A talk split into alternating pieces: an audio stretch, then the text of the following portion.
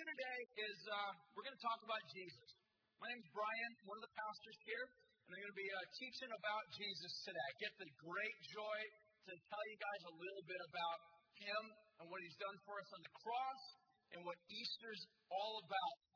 What I want to do, kind of as we begin to take a look at this, is as we look at the cross, as we look at Jesus, the thing I really want for us to understand is really this is the big deal about Christianity. This is the big deal. Everything in Christianity revolves around the concept, the idea, the teaching, the doctrine that Jesus rose again from the dead. So that's what we're going to look at today. So I'm going to pray and ask God's blessing upon this morning. I'd love for you guys to pray along with me, and then we'll get to work. We'll jump in. We've got a few things to look at, and hopefully we'll have a great celebration today. Jesus, thank you for the cross. Thank you that your word has foretold all of this. It was all part of your story that was being unfolded from the beginning of time. And we got a chance to be able to see it, to witness it, and even now we get a chance to open the Bible and to learn about it. So, Father, we thank you that we get to celebrate. So we give you this morning, we pray that you would have your way. We just pray that you would open our eyes, give us eyes to see, give us ears to hear. We pray that you would be glorified and that we would be satisfied within you today. We ask all these things in Jesus' name we pray. Amen. What I want to do is I want to launch from the little passage, Jesus and his ministry. Uh, spent a lot of time with uh, 12 disciples on several occasions. He would take them sort of on field trips. In Mark chapter 8, Jesus took them on a field trip to a city called Caesarea Philippi, and, as, as he was on his way there, he has this dialogue with his disciples. He asks them the question, Who do people say that I am? Then he turns the question very personally to the disciples. He asks them, Who do you guys say that I am? This is the response. This was sort of the dialogue that had transpired between Jesus and his disciples. It says this in Mark chapter 8, verse 29. And then he asked them, Who do you say that I am? Then Peter answered, You are the Christ. Then he began to teach them that the Son of Man must suffer many things and be rejected by the elders, and by the chief priests, and the scribes, and that he must be killed. And then after three days, he was to rise again. So the message really that Jesus communicates to his disciples here is essentially four things are going to happen to him. One, he's going to suffer. He's going to be rejected. He's going to die, which the word in the Greek is sort of uh, a very physically a harsh way of death. But then the third day he's going to rise again. Uh, two days ago was Good Friday. Uh, we celebrated actually one of the best Good Fridays we've ever had here as a church. Uh, we had two services at noon, one at 6:30. They were the best. It was awesome. If you were there, you got got a chance to be part of it. It was just amazing. I was so stoked. We had a great time to commemorate, to consider, to meditate upon the cross, upon what Jesus did for us, for our sin. But that's what Jesus communicates to his disciples. He says, I'm going to suffer at the hands of other people, angry men. I'm going to be rejected by the religious leadership. I will die. I will die a violent death, but then the third day I will rise again. And throughout Jesus' history or his ministry with his disciples, he regularly communicated to his disciples these two concepts always coupled together his suffering and death and his resurrection and glory all the time. That was the way Jesus always communicated. And this is no different. One of the things that we need to understand with regard to this is that even as it was central to the teachings of Jesus, that the cross and the resurrection of Christ really is the center or the cornerstone of all of Christian belief. Now, yes, Jesus was a great miracle worker. Jesus did a lot of miracles, did a lot of great things, a signs, a lot of wonders were done at the hands of Jesus. Yet at the same time, we don't base Christian faith, Christian belief, upon the miracles of Jesus. They were great, they were wonderful, and yet we don't base the sum total of our Christian belief upon that. Jesus was a phenomenal teacher. I think you ask most people, what do you think about Jesus? Most people would admit that Jesus was a great teacher. Yet in reality, even though Jesus was a great teacher, we actually don't even base the bulk of Christian belief upon the teachings of Jesus, though they were essential and though they are central to our understanding and living out the faith. We don't base it upon that alone. Now, that's one of the things that makes Christianity unique amongst, amongst other types of world religions and cults is that Jesus, we don't base it upon merely his teachings. Buddha is based not upon the life or the person of the Buddha, but it's based upon the teachings of Buddha. Same thing with Islam, based upon the teachings of Muhammad. And the reality is, when it comes to Christianity, it's not just simply based upon the teachings of Jesus. The other thing we see about Jesus was not only was he a, a, a good teacher, not only was he a miracle worker, but we also see with regard to Jesus that he was very moralistic.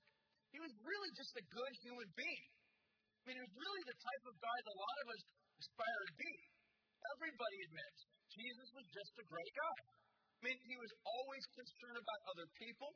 He was always helping the underdog. He was always seeking out the marginalized, the people who were oppressed, the people that were sort of uh, disassociated with society, the outcasts, people that were sick, the people that were maimed, the people that the rest of culture and society would just simply write off.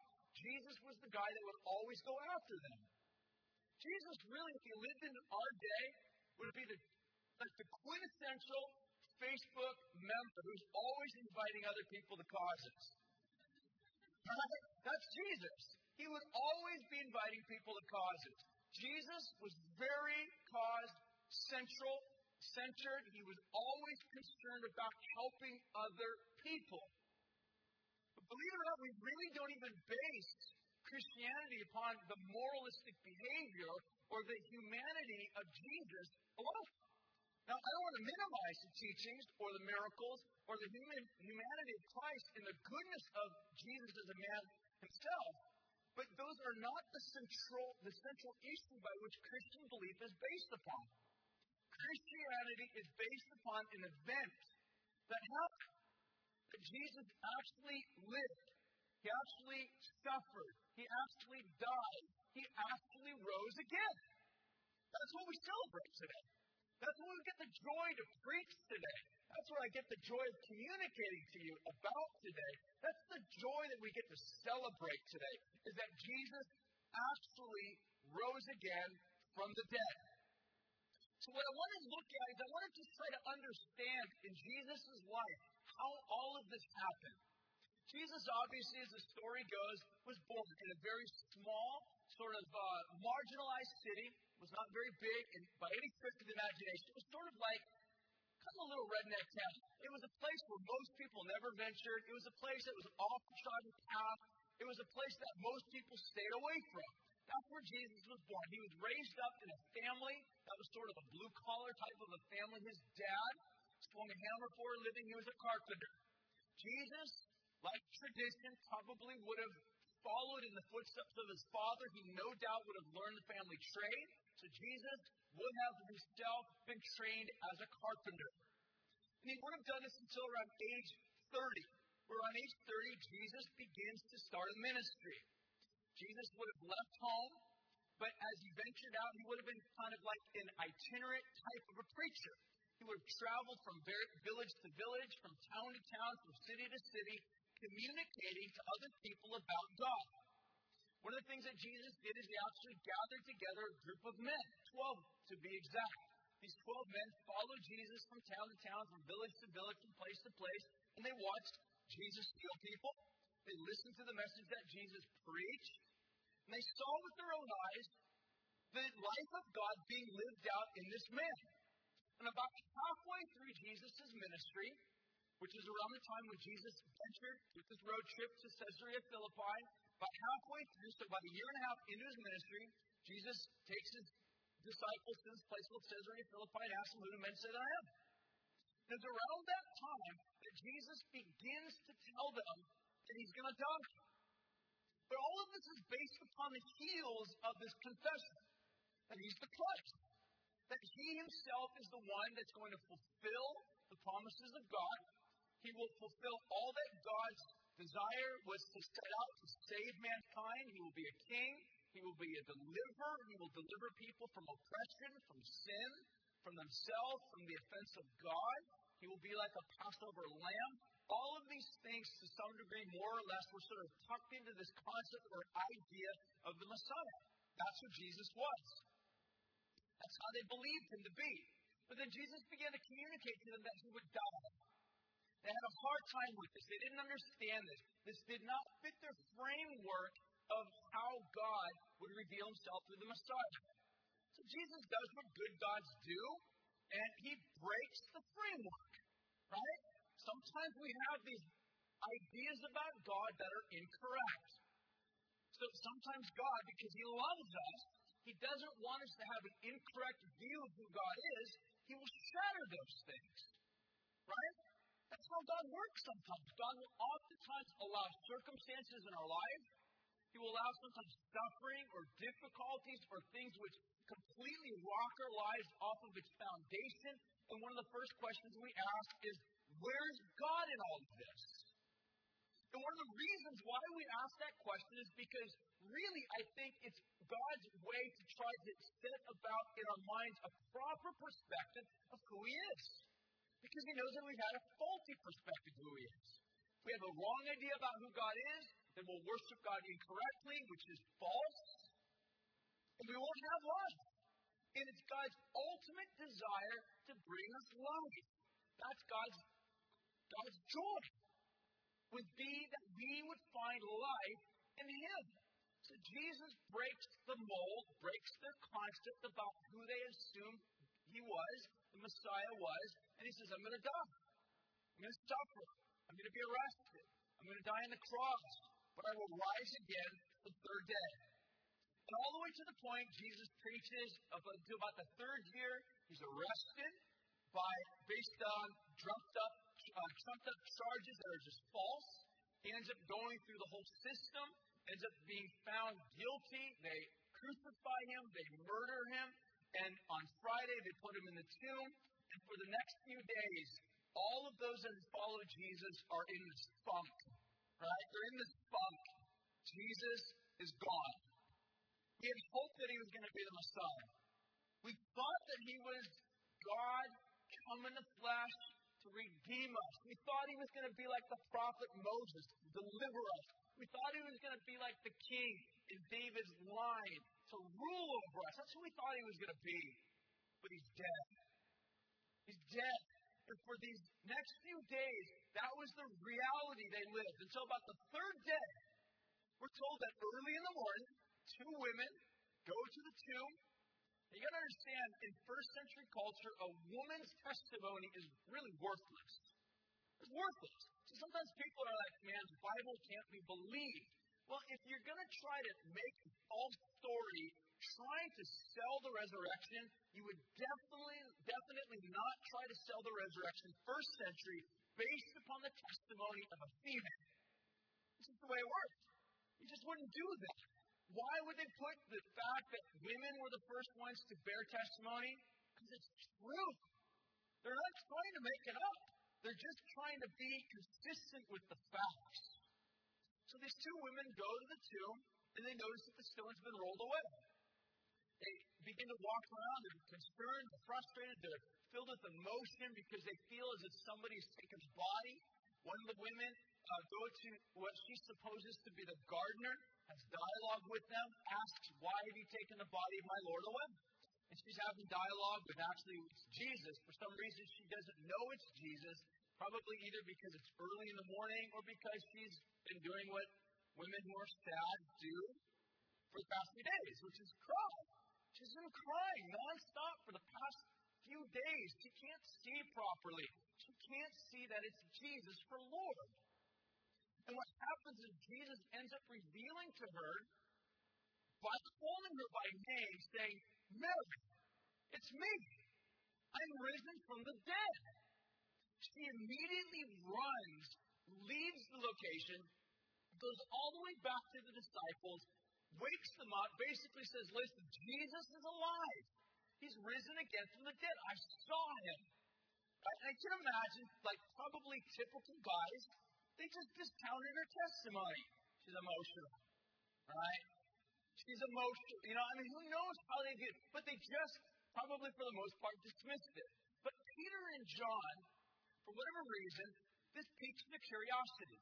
They run from the location where they were back to the tomb to try to validate or verify to see whether or not this is true. Upon arriving back, they begin to realize this has to be true. they begin to realize what has taken place is none, nothing short of a miracle. That Jesus later on that day reveals himself to the rest of the apostles, rest of the disciples, and then we're also told in Paul's account in the book of 1 Corinthians 15 that upwards of 500 people in a village saw Jesus. And I love this because when Paul writes this, he's basically saying, look, if anybody has questions, there's a few people still alive that saw him. Go ask them. You don't believe me?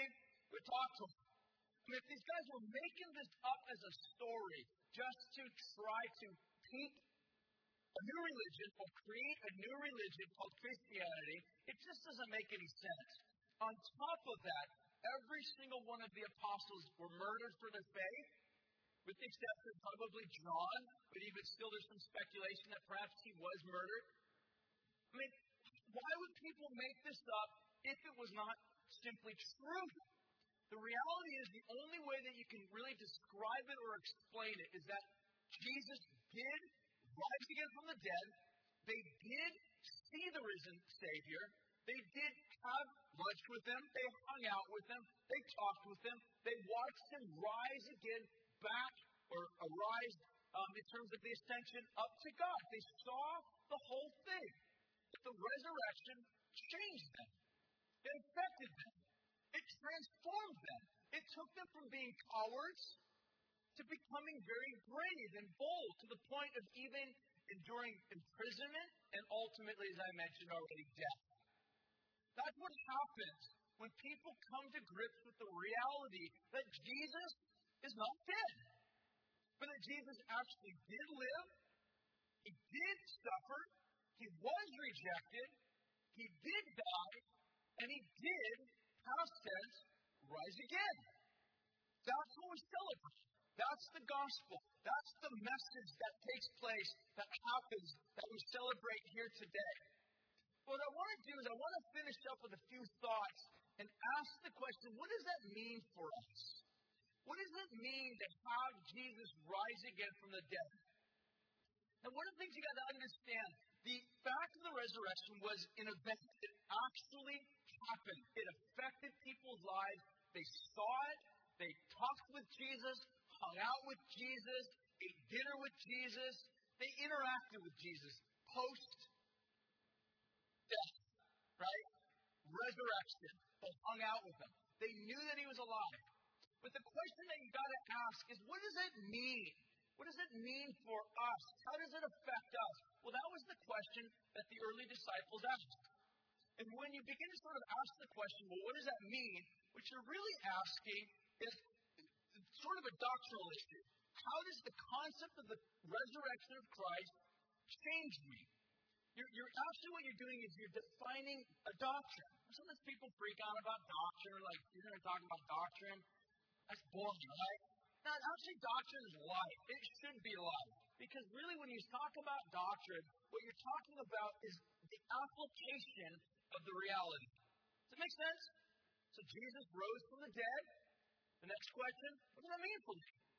How does it affect me? Well, the New Testament is filled with all sorts of applications as to what the resurrection of Christ means. There's a lot of them. I don't have time to go through all of them. I've just selected about three of them. We're going to look at about three of them, just enough to kind of give us something to think about, to chew on, to consider, to really stoke the fires of our worship, to give us enough information to just consider how great our God is, to actually raise Jesus from the grave. So the first one is this. The first one is this. The fact that Jesus rose again from the dead is really validating what it, gives truth and essence to the fact that the scriptures can be trusted, that the scriptures are true. I'll give you an example of this. In 1 Corinthians chapter 15, verse 5, here's what Paul the Apostle says. He says, He was raised on the third day in accordance with the scripture. This is a very important phrase to find throughout the New Testament. Whenever you read stuff about Jesus, whether it be his, his suffering or his death or his resurrection, you'll oftentimes read that little phrase, in accordance to the scripture.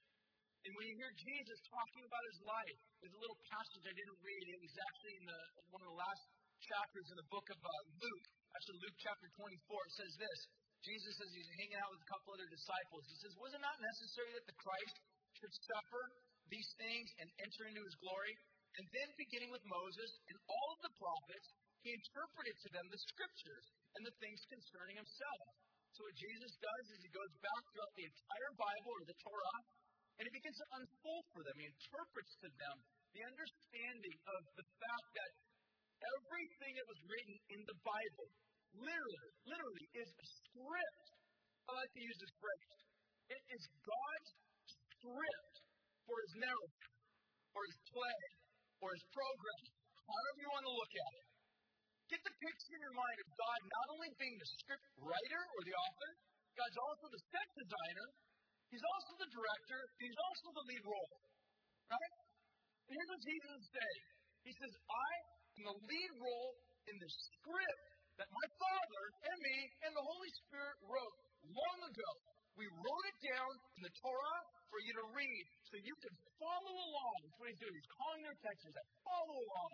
Read line 44a. You know, that's what it says. I'm going to suffer. I'm going to die. I'm going to rise again. Everything was a part of God's plan. Jesus knew this, and he draws their attention to it time and time again. And what it does is it calls us our attention to realize the Bible can be trusted.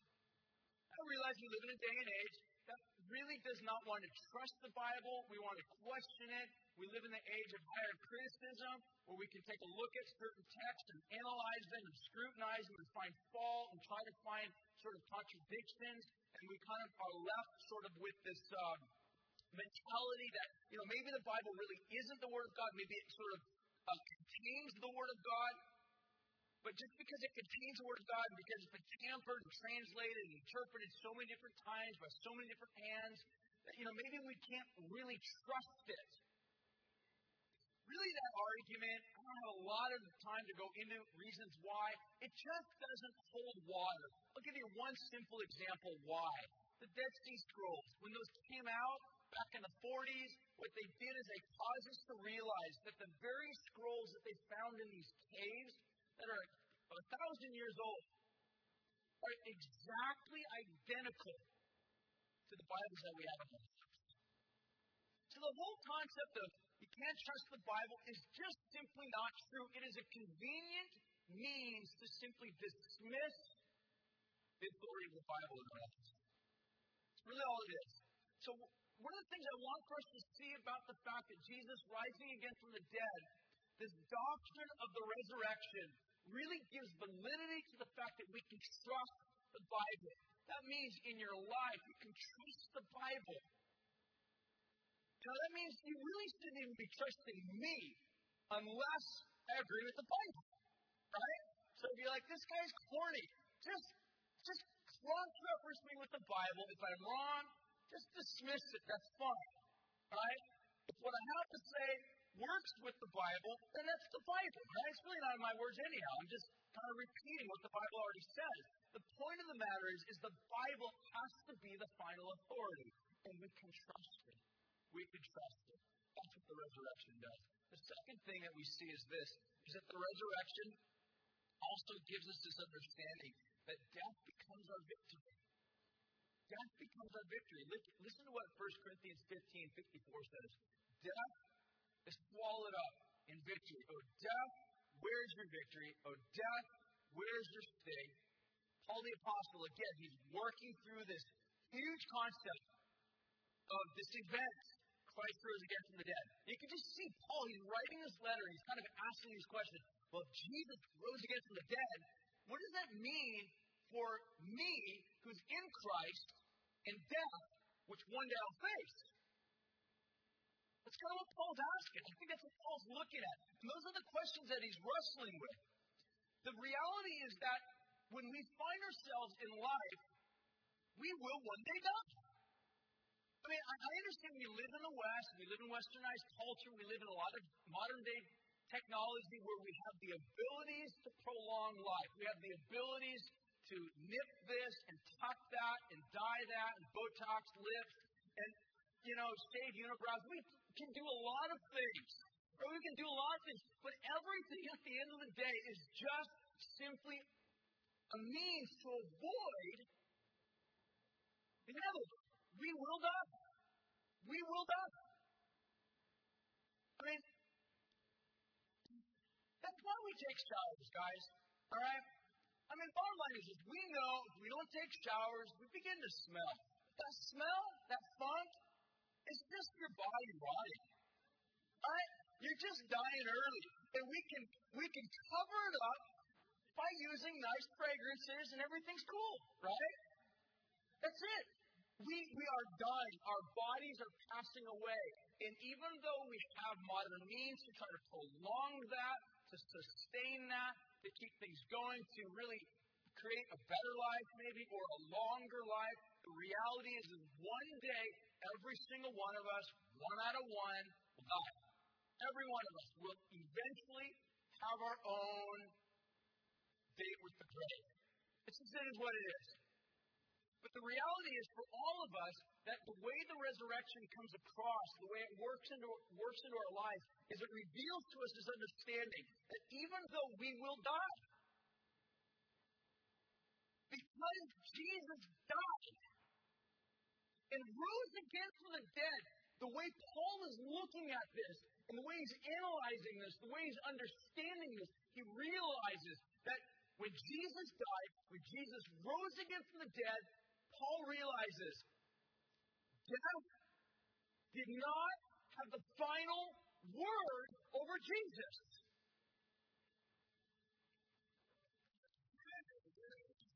It's okay to clap. Yes, that is really good news. So here's what Paul's doing. He's looking at this and saying, if it doesn't have the final word over Jesus, and if I'm in Jesus,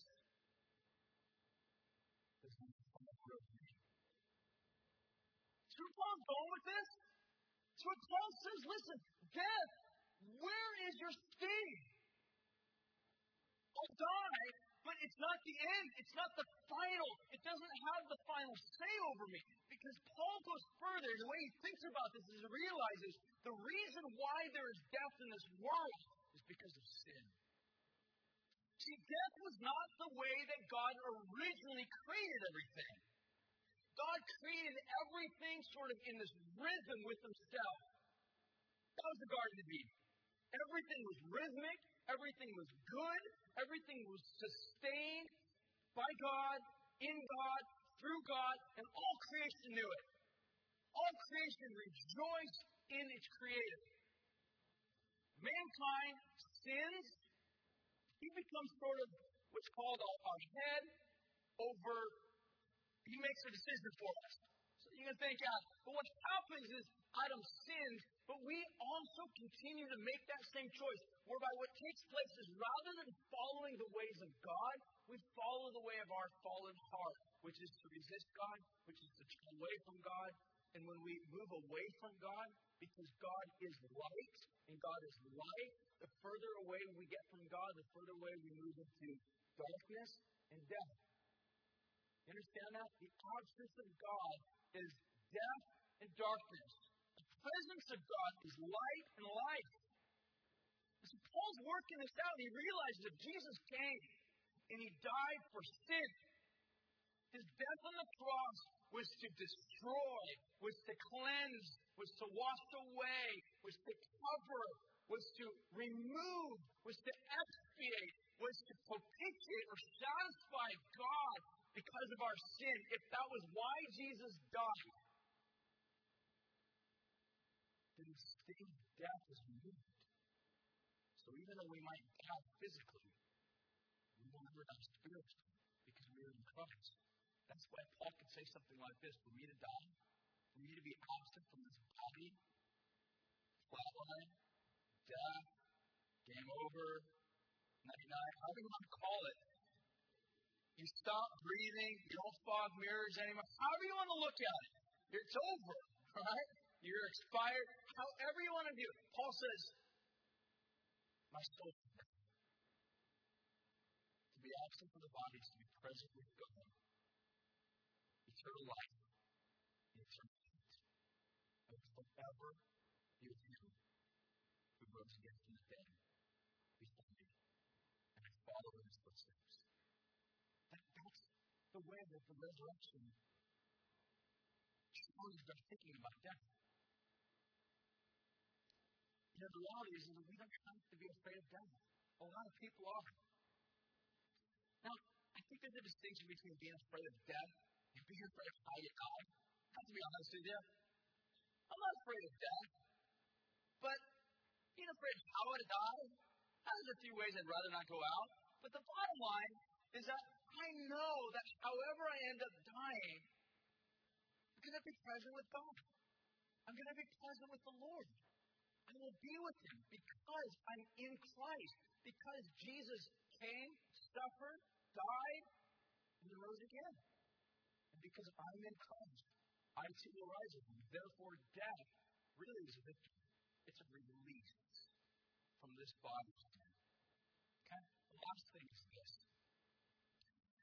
They realize that ultimately one of the most predominant themes throughout the New Testament that is accompanied with the concept of Jesus rising again from the dead is this great picture. That Jesus is Lord. Jesus is Lord. That's how they do it. Say, Jesus is Lord. In other words, here's, here's what you got to picture, okay? When you got a guy who predicts his death, now, when you got a guy that predicts his death, it's not something super spectacular. I mean, I can say I'm going to die. Will come to pass. It'll be true.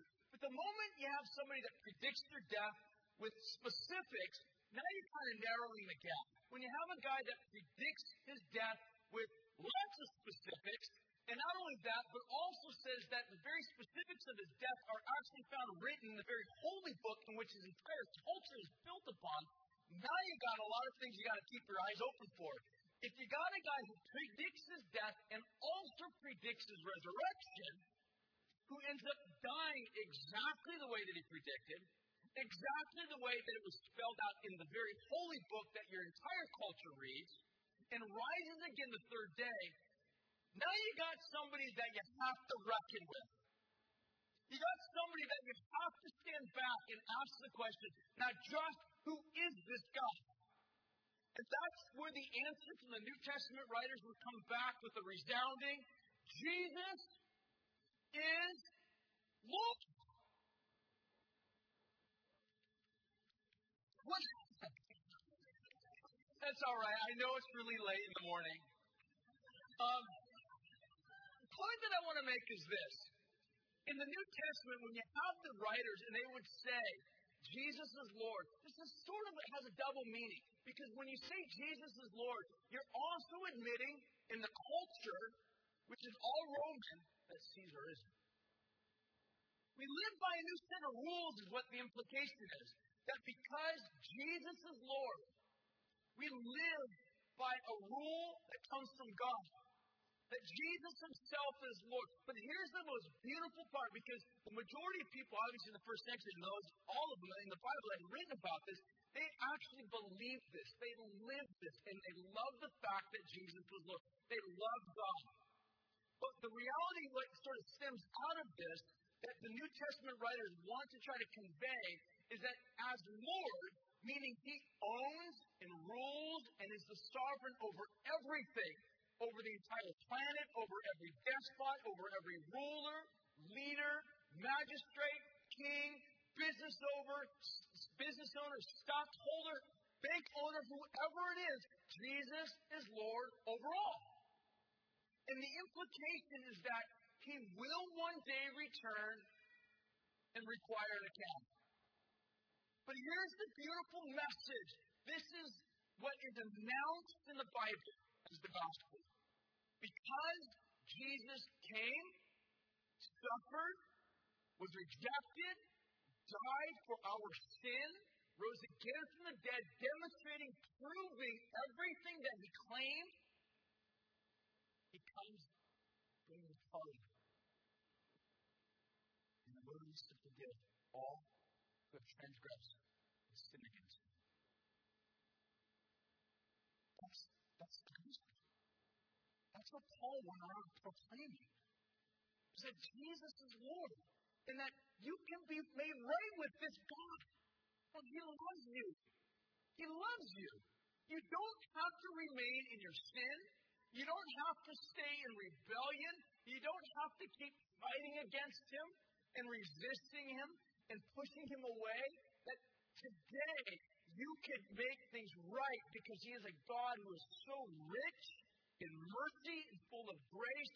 Here's the way Paul the Apostle would put it in Ephesians. I'll read this to you. Ephesians chapter 2, verse 1. And you were dead in trespasses and sins. And he says, in which you once walked, following the course of the world, following the prince of the power of the air, the spirit that is now at work in the sons of disobedience, among whom we all once lived in the passions of our flesh, carrying out the desires of our body and of our mind, and we were by nature children of wrath, just like the rest of mankind. Paul writing to a bunch of Christians that are trying to live out and understand what is the implication of the resurrection to me personally. And Paul's saying, here's the way it's lived out for you. Jesus is Lord, and He's come bearing power. He's come to forgive. He's come offering forgiveness to you who have received it. You know that there's a time that we are living in right now that God has stretched out His arm to you to offer forgiveness. You see, the bottom line is that we are sinful. You say you shouldn't talk about sin, right? That makes people offended. The bottom line is that we are an offense, okay? If we are offended, that's okay because we are an offense to God. We have sinned against God. We've sinned against God by not only committing things against God and against other people that we shouldn't have done, we've sinned against God by omitting things that we should be doing, by not being thankful to God. Sin is not just simply messing with other people and causing relationships to crumble and be destroyed. It's not just simply me defiling other people or being defiled by other people, but it's also really me not honoring God with all my heart, mind, soul, strength, and might as I ought. That's why the Bible says all we are like children of wrath before God. But here's the most beautiful verse in this little sentence here, verse 4. It says, But God. And it's one of my favorite pastors, a guy by the name of Martyn Lloyd-Jones. He had this whole message just on the word but. Just the word but. Like, but God. Whole message, like an hour long message on how God takes people that are in sin and he uses his phrase just to transition everything around to say, this is who you once were, this is how you lived, this is how God had viewed you. But you don't need to have this incomplete perspective about God that He is always eternally angry with you. Now I yell. You might think, is the pastor angry? I'm really not angry. I just cough loud. The bottom line is, is that I don't want that to cause you to think that God's angry. He's not. He loves you. But there is a sense where He is angry against our sin. He's against. He's angry against those who sin. So yes, we have offended Him, but the message of the Bible is God's mercy triumphs over judgment. That's what the cross teaches us. That's what the resurrection of Christ demonstrates that he is indeed Lord. He's come bearing pardon. He's come to offer forgiveness. And he finishes with this little section here. He says, But God, who is rich in mercy because of his great love with which he's loved us, even when we were dead in our trespasses, he made us alive together with Christ. By grace you have been saved and raised up with him and seated with us in heavenly places in Christ Jesus. You know what Paul's saying? There's one concept of heavenly places in Christ. Paul's saying because Jesus rose from the dead and is seated at the right hand of God, which is a, a metaphor for his Lord. Because that's where Jesus is today.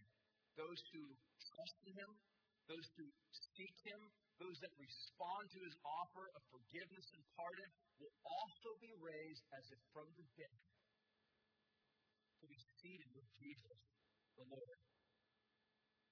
The Bible goes on to even describe that in God's presence is fullness of joy. We're talking about a God that is not out to destroy your life. We're talking about a God that wants to satisfy your life, to give you life. That's the God that we're talking about.